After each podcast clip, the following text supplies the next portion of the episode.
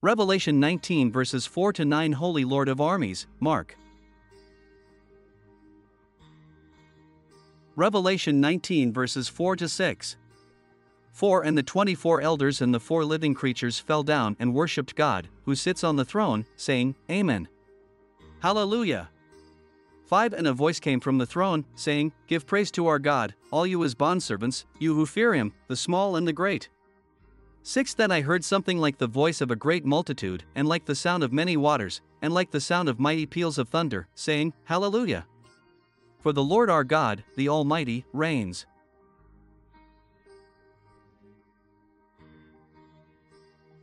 I appreciate Pastor Talbot Davis of the Good Shepherd Church of Charlotte, North Carolina.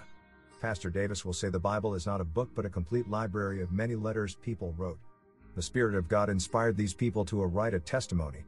I pray the Spirit of God moves me to write the Mark of the Beast series. John, who wrote the Gospel after his name, wrote those words Jesus said, Truly, truly, I say to you, unless someone is born of water and the Spirit, he cannot enter the kingdom of God.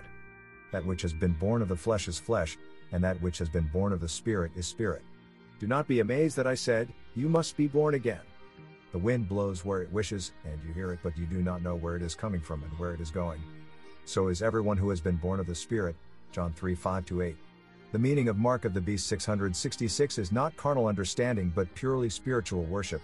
On the day of judgment, great and small will worship the Lord for eternity, as verse 5 of Revelation 19 says. Eternity is unmeasurable of time, and the number of saints who had their sins washed away by the Lamb of God is unmeasurable.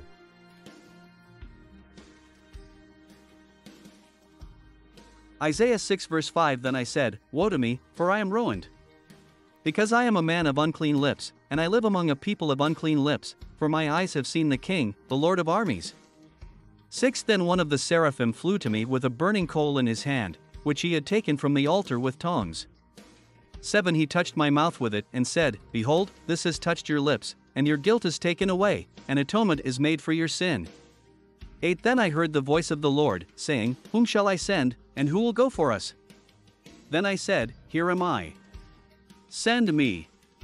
9 And he said, Go, and tell this people, keep on listening, but do not understand, and keep on looking, but do not gain knowledge.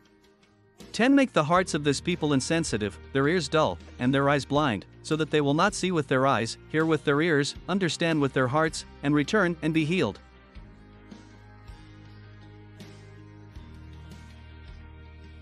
In a vision, the Spirit of the Lord took Isaiah to God's heavenly temple, so shocked by the moment, so unworthy I am to an unclean sinner from an unclean people to be standing in the Holy of Holy right before the throne of God. Isaiah's cry was like a prayer. Please, oh God, I don't deserve to be here. So, the Lord heard Isaiah's prayer and sent an angel to clean Isaiah of sins. Not only that, but God also gave a petition of his own kind, asking who will go on our behalf, meaning for Father, Son, and the Holy Spirit.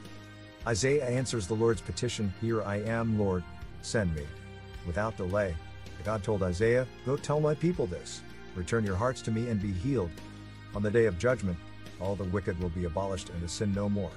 The devil, the father of lies, sorrow, sickness, war, and death, will be in hell. If you want to be among the numbers that cannot be counted, give all your heart and soul to the Lord. God bless you all. Dear children of the Lord, Jesus loves you, and so do I, his humble bondservant, Samuel Jerry Head.